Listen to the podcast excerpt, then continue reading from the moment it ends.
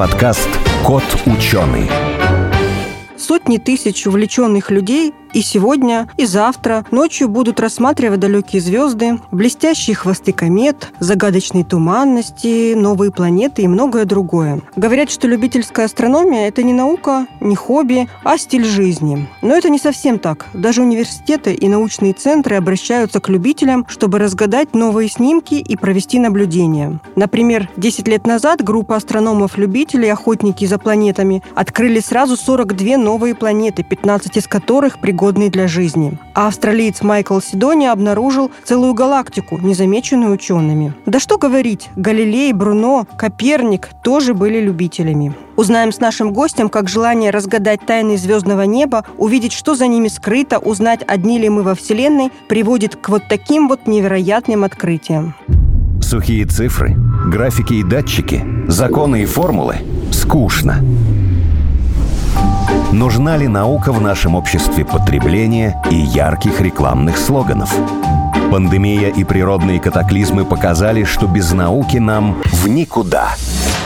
Это подкаст «Кот ученый», где мы попытаемся понять, что происходит в окружающем мире и постичь суть явлений – Сегодня в нашей студии Павел Никифоров, генеральный директор Иркутского планетария, председатель Иркутского регионального астрономического общества. Добрый день. Здравствуйте. Добрый день, Елена. Я вот сразу расскажу, что мы познакомились вчера на заседании Московского астрономического клуба. Я пришла на лекцию в лектории, и я слушала вас, и сразу захотелось сразу после лекции бросить все, поехать в Иркутск, как вы говорите, там на 72-й километр тракта и посмотреть на звезды. Тоже расскажите нашим слушателям, почему? Почему надо наблюдать небо именно в Иркутске? Во-первых, каждый человек должен посмотреть на небо, и мы предоставляем такую возможность. Иркутский планетарий действует с 2015 года, его девиз «Сделать так, чтобы как можно больше людей своими глазами увидели звездное небо».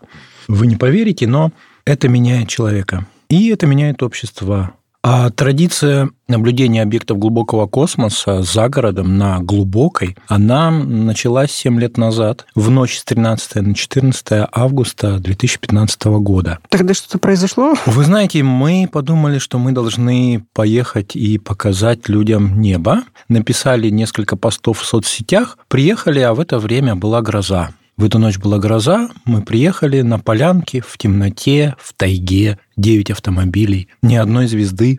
И я думаю, Култукский сейчас тракт, нас это будет все так зловеще, бить. знаете? Култукский, да, там живут медведи. Это дорога от Иркутска до южной оконечности Байкала, 72 километра от города, темнота, ни одной звезды на небе. Но мы все-таки выставили телескоп, и постепенно, постепенно небо прояснилось, и вот с, то, с того времени каждый месяц примерно 5 ночей мы проводим под звездным Каждый небом. месяц? Каждый месяц, потому что с астрономической точки зрения каждый месяц есть такая возможность отсутствия Луны на небе. Луна не засвечивает звезды, дает наблюдать туманные далекие объекты. И, кстати, а когда мы приехали, это совершенно поразительно, я понял, что ночь с 13 на 14 августа 2015 года – это как раз десятилетие смерти основателя Иркутского астроклуба Эдуарда Георгиевича Зуева. Бог свидетель, я не специально смотрел эту дату для первых таких наблюдений, но так получилось.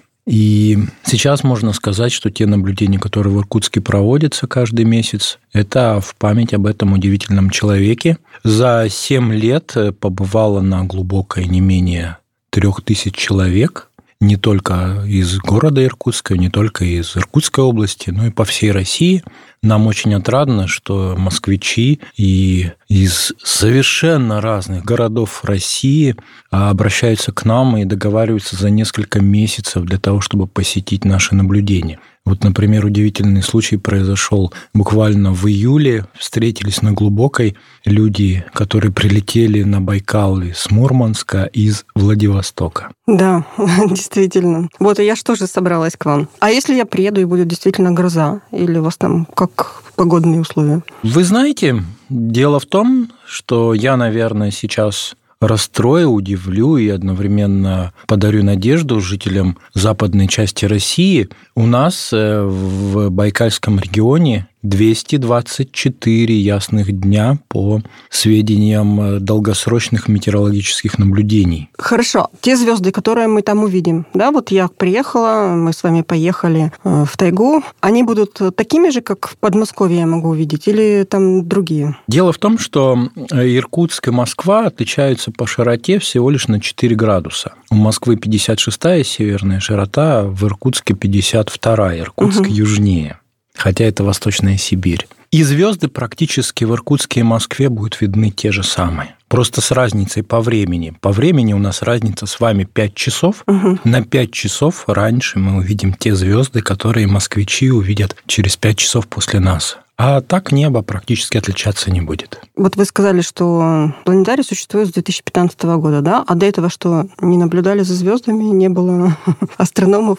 Елена, спасибо вам за этот вопрос. Конечно, традиция наблюдения звездного неба, она идет с того момента, как появились телескопы. Всегда находились чудаки, которые выносили телескоп и не только сами удивлялись, но и старались показать другим людям неба. Но если говорить об Иркутске, я был членом Иркутского астроклуба с 89 года. И наш руководитель Эдуард Георгиевич Зуев, он как раз и начал такую практику наблюдений в Иркутске. Это началось примерно с 90-х годов. В астроклуб приезжали классы, приезжали студенты, приезжали просто заинтересованные люди и проводили ночь с телескопом. Но после его смерти в 2005 году мы не бросили это дело. И тротуарная астрономия, как официально началась в мире с 2007 года, с призыва Джона Добсона выносить телескопы на тротуары. Что прям так и называется, тротуарная астрономия? Да, International Sidewalk Astronomy.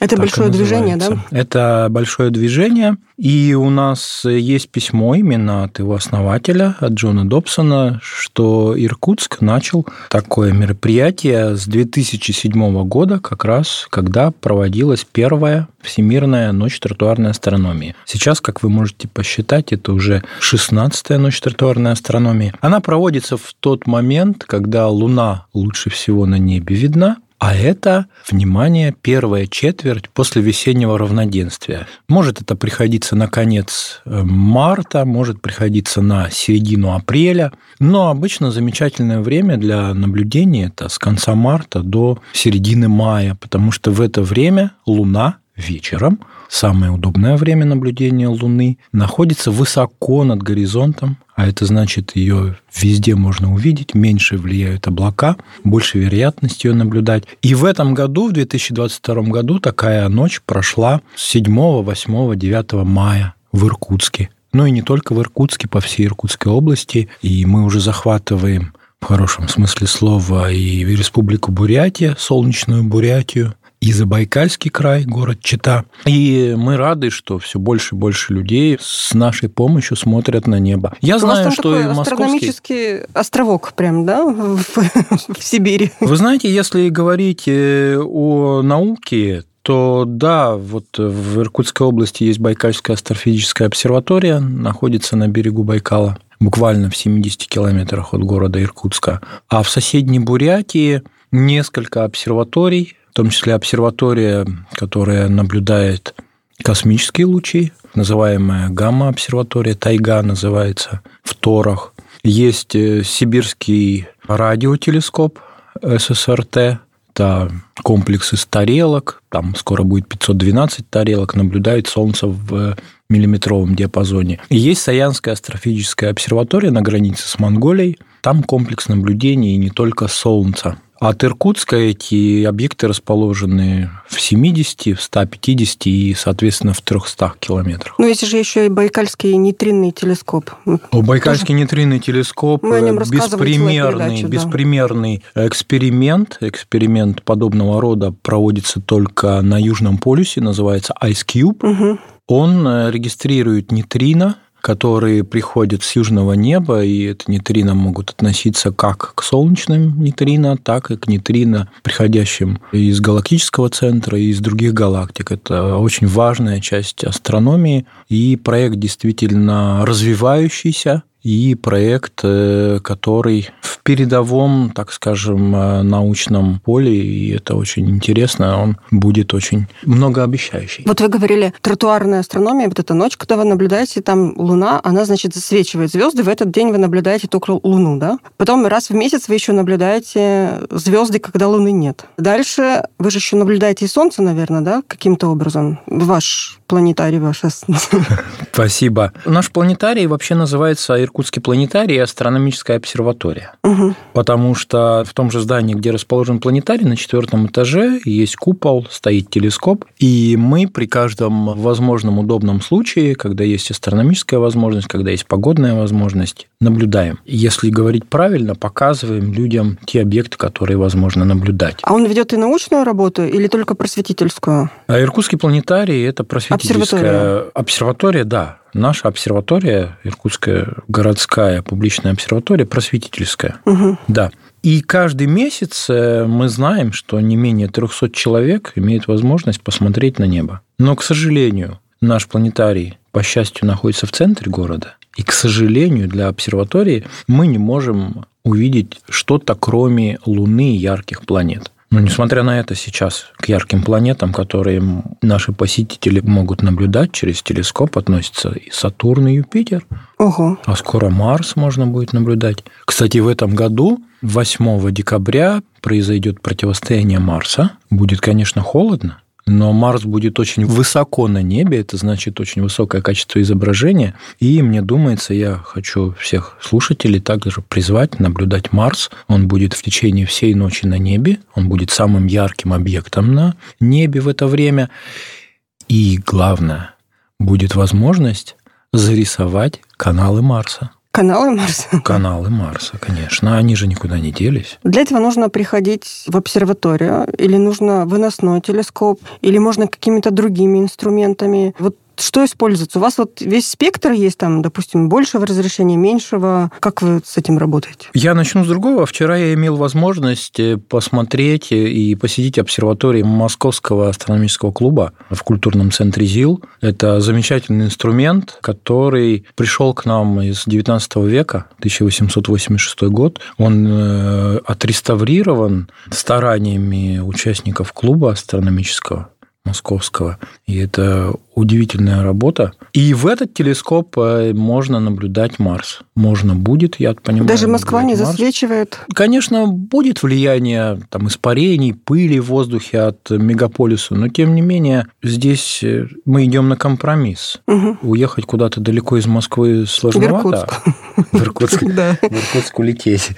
Да. А вот прийти в центр ЗИЛ э, достаточно просто, и я думаю, Московский астрономический клуб, конечно, всех пригласит желающих выпусках. И вы посмотрите Марс, как и иркутяне. Угу. Мы сделаем э, такую серьезную кампанию и будем привлекать людей смотреть на Марс в это время. А вот вы говорите, там стоит э, телескоп 1886 года. Я прочитала, что у вас э, до недавнего времени стоял тоже телескоп старинный 1909 года. Это же, наверное, уже такое старье по сравнению с новыми телескопами. Что там можно увидеть? Это скорее для какого-то там исторического музея, археологического экспоната, а не для действующей обсерватории. И да, и нет. С одной стороны, вы правы, техника шагнула далеко, с другой стороны, базовое устройство телескопа, оно не изменилось так как и телескоп, так как и автомобиль, все равно нам нужны четыре колеса, нам нужно сиденье, руль и двигатель, да? Ну да. Так, так и в телескопе.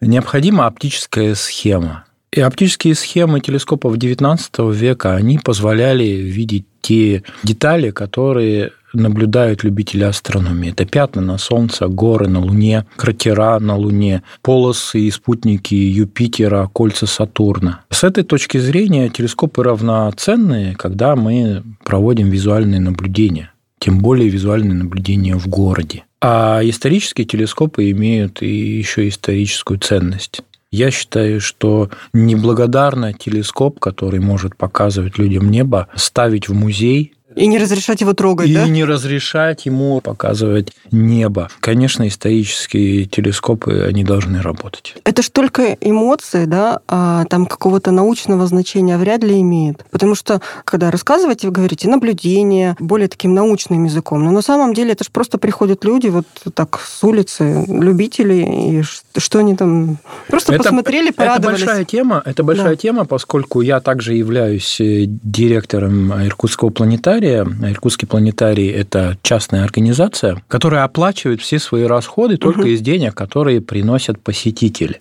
И поскольку мы называемся планетарий, мы должны отвечать своему названию и делать то, к чему призваны. Для этого мне нужно, чтобы мой посетитель возвращался еще и еще. Ему должно быть интересно не только первый раз посмотреть в телескоп, как вы сказали, но и посмотреть еще и еще.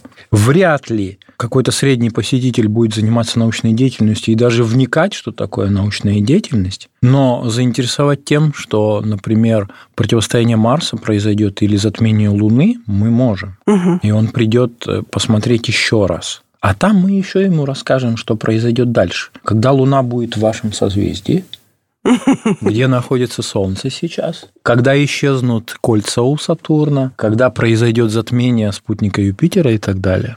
Это вы так заманиваете, да, людей к себе в планетарий? Ну, то есть это развлечение. Это не наука, это развлечение. Это просветительская деятельность. Потому что что должен делать просветитель? Что должен делать бизнесмен? Бизнесмен должен максимизировать свою прибыль, а просветитель должен смотреть э, дальше. Какая задача просветителя, который показывает людям небо? Сделать так, чтобы человек получил почву под ногами для того, чтобы смотрел не только на свои проблемы, которые нас окружают, а стремился за пределы нашей Земли. Потому что смысл существования человечества может найти только посмотрев наружу, за пределы нашей планеты.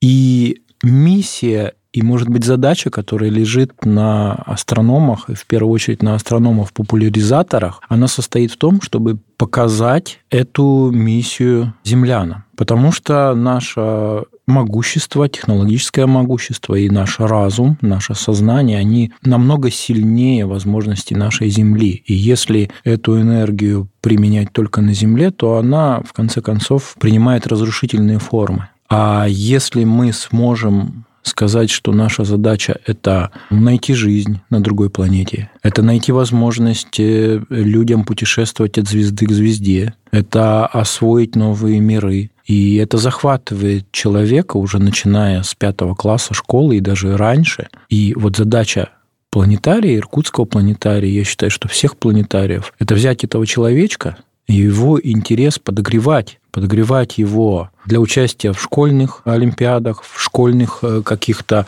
мероприятиях э, и во всероссийских мероприятиях. Вот для чего я приехал в Москву? Сейчас в Институте космических исследований проходит летняя космическая школа. Четыре человека из Иркутской области, они приехали со мной. Это школьники. Возможно, кто-то из них потом выберет э, вуз по астрономической специальности, по космической специальности деятельности. Ведь для чего организуется летняя космическая школа? Для того, чтобы найти таких мотивированных ребят. Которые мечтают о звездах. Да. Потом они научатся и применят свои знания для блага всего человечества. Вот вы знаете, я разговаривала со многими учеными и популяризаторами науки, и говорят, что вот та эпоха, когда люди были романтиками, мечтали о звездах, когда совершались все основные прорывы в науке, и теми, которыми до сих пор пользуются, они еще не все сделано из того, что запланировали в 60-е, 70-е годы, что это все уже прошло, и там осталась вот эта эпоха, которая обеспечила прорыв на много, чуть ли не на столетия вперед. А сейчас э, такого нет. Вот эти вот дети, которые все время в смартфонах, можно их вообще оторвать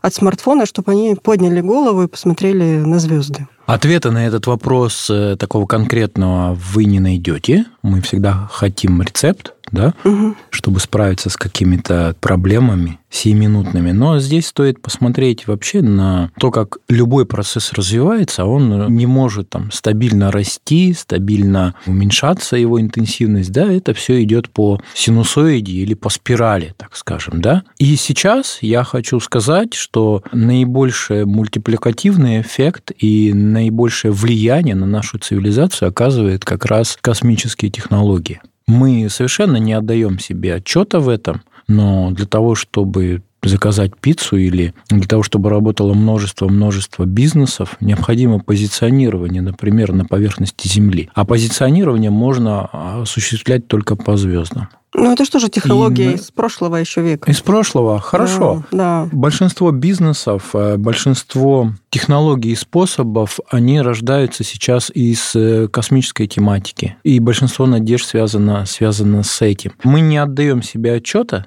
но те ребята, которые, как вы говорите, смотрят в смартфоны, они смотрят как раз очень далеко за пределы Земли и они мечтают об этом. Главное, чтобы в их жизненном пути встретился человек, который показал им на небо, и эти ребята за ним посмотрели на небо и продолжали это делать. Вот как раз расскажите про школу астрономическую для детей, которую вы проводите уже не первый год, э, лагерь. На самом деле в Иркутской области это было первый год, нам два года мешала пандемия это сделать. Угу. Мы собрали деньги краудфандингом на планете Спасибо Наталье Игнатенко. Она верила в наш проект из планеты РУ. И на эти деньги мы купили 15 телескопов, 10 мы раздали по области, по Иркутской области. И э, наш фестиваль, мы назвали астрономический фестиваль, был как раз для получателей телескопов, для того, чтобы они чаще и с большим увлечением смотрели на небо. Получатель телескопа ребенок? Э, получатель Или телескопа школа? взрослые. А, взрослые. Нет, не обязательно школы, потому mm. что в школе ответственность размытая, нам нужно отдать конкретному физическому лицу, который бы отвечал за то, чтобы телескоп оставался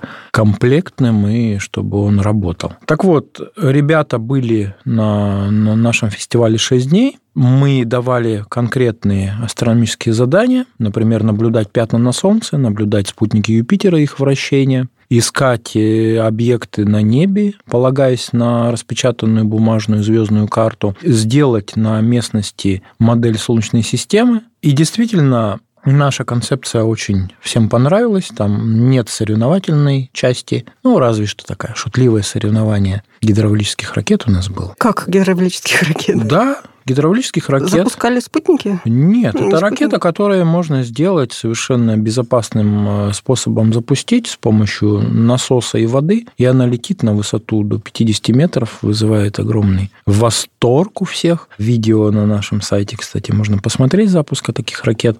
Это возможность, э, да, как вы сказали, забросить смартфон, и это возможность прикоснуться к тем технологиям, которые реализуются в предприятиях Энергомаша, где стоят огромные двигатели РД-171, который ставился на энергию. И ребята, которые были на нашем фестивале, приехали сюда, это для них определенный этап другой этап их жизненного пути. И задача популяризатора – это не только чтобы человек первый раз, один раз посмотрел угу. и сказал, да, планетарий, я знаю, что такое планетарий, можно сходить, проверено. А чтобы ребята получили возможность научиться и применить свои знания на практике и использовать на благо человечества в космической... Но вы ожидаете, что они станут учеными, астрономами?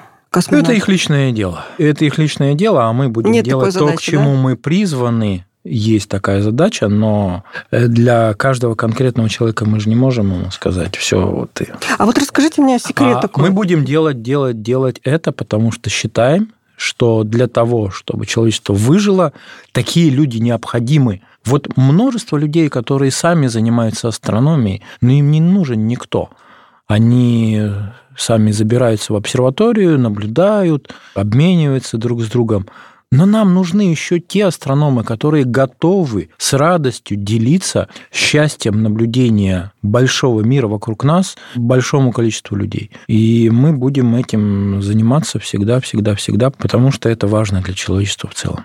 Еще знаете, почему важно? Потому что вот недавние данные опроса населения России в ЦИОМа. Треть населения считает, что да, Солнце крутится слышал. вокруг Земли. Я слышу. И это будет э, хуже, хуже, хуже. Да, да, да. Там такие данные регрессии в данном случае. А вот расскажите мне секрет. В мире существуют же миллионы любителей астрономии, которые да. действительно все свое свободное время посвящают тому, что а, едут куда-то за 3-9 земель, там платят э, деньги, чтобы понаблюдать наблюдать... Э, Солнечное как, затмение, например. Как, нет, какой-то определенный кусочек неба. Да. Э, часами высиживают в открытых данных, которые с телескопов присылают и ищут. Что они хотят, чего добиться? Открыть свою звезду, открыть свою комету, какой-то результат получить? Или это важен процесс? В чем тут секрет? Почему столько людей этим занимаются? Смотрите, ведь то состояние цивилизации, в котором мы сейчас оказались, сформулирую это так намеренно, да, оно длится 2-3 ну, поколения. А все другие тысячи-тысячи поколений человек был один на один со звездным небом. И он чувствовал единение именно с этим миром не с миром машин,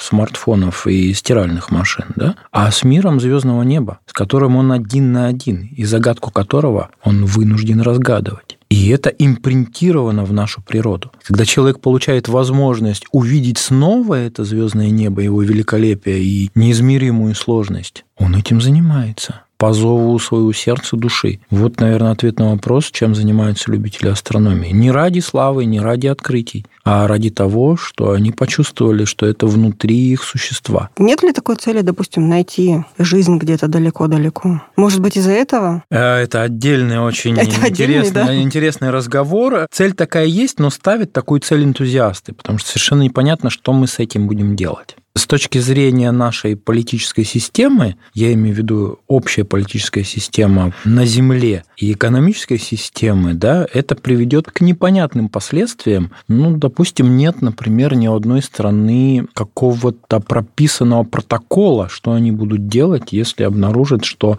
тот океан, мировой океан, Вселенная, мы его с кем-то вынуждены будем делить, а не безраздельно в нем одиноки. Вот. Это, конечно, в течение там, десятков лет переведет к изменению мировоззрения землян. Но вот в краткосрочном плане непонятно как отреагирует сегодняшнее наше общество. То есть, другими словами, мы должны быть готовы к встрече с другим разумом во Вселенной. Давайте закончим на какой-то хорошей ноте. А это замечательная нота. Это замечательно. Это настороженная, мне показалось, была у вас реплика. Давайте на какой-то хорошей ноте закончим, что, как вы считаете, любительская астрономия, она сейчас в расцвете? Повышается интерес к этому? Мы делаем все возможное, чтобы это было так, тем более у любителей астрономии сейчас повышается шанс участвовать в реальных научных э, экспериментах э, и в накоплении реальных научных данных. Например, э, есть возможность анализировать кандидаты в экзопланеты, и каждый любитель астрономии, даже с небольшим инструментом, может обнаружить, подтвердить наличие планеты у других звезд. А возможно, у этой планеты потом обнаружится жизнь. Если вы хотите оставить свой след в истории науки, в астрономии, то вам туда абсолютно точно к астрономии множество проектов гражданской науки, в которых можно участвовать. Хочу напомнить, что в нашей студии был Павел Никифоров, генеральный директор Иркутского планетария, председатель Иркутского регионального астрономического общества. Спасибо большое. Спасибо.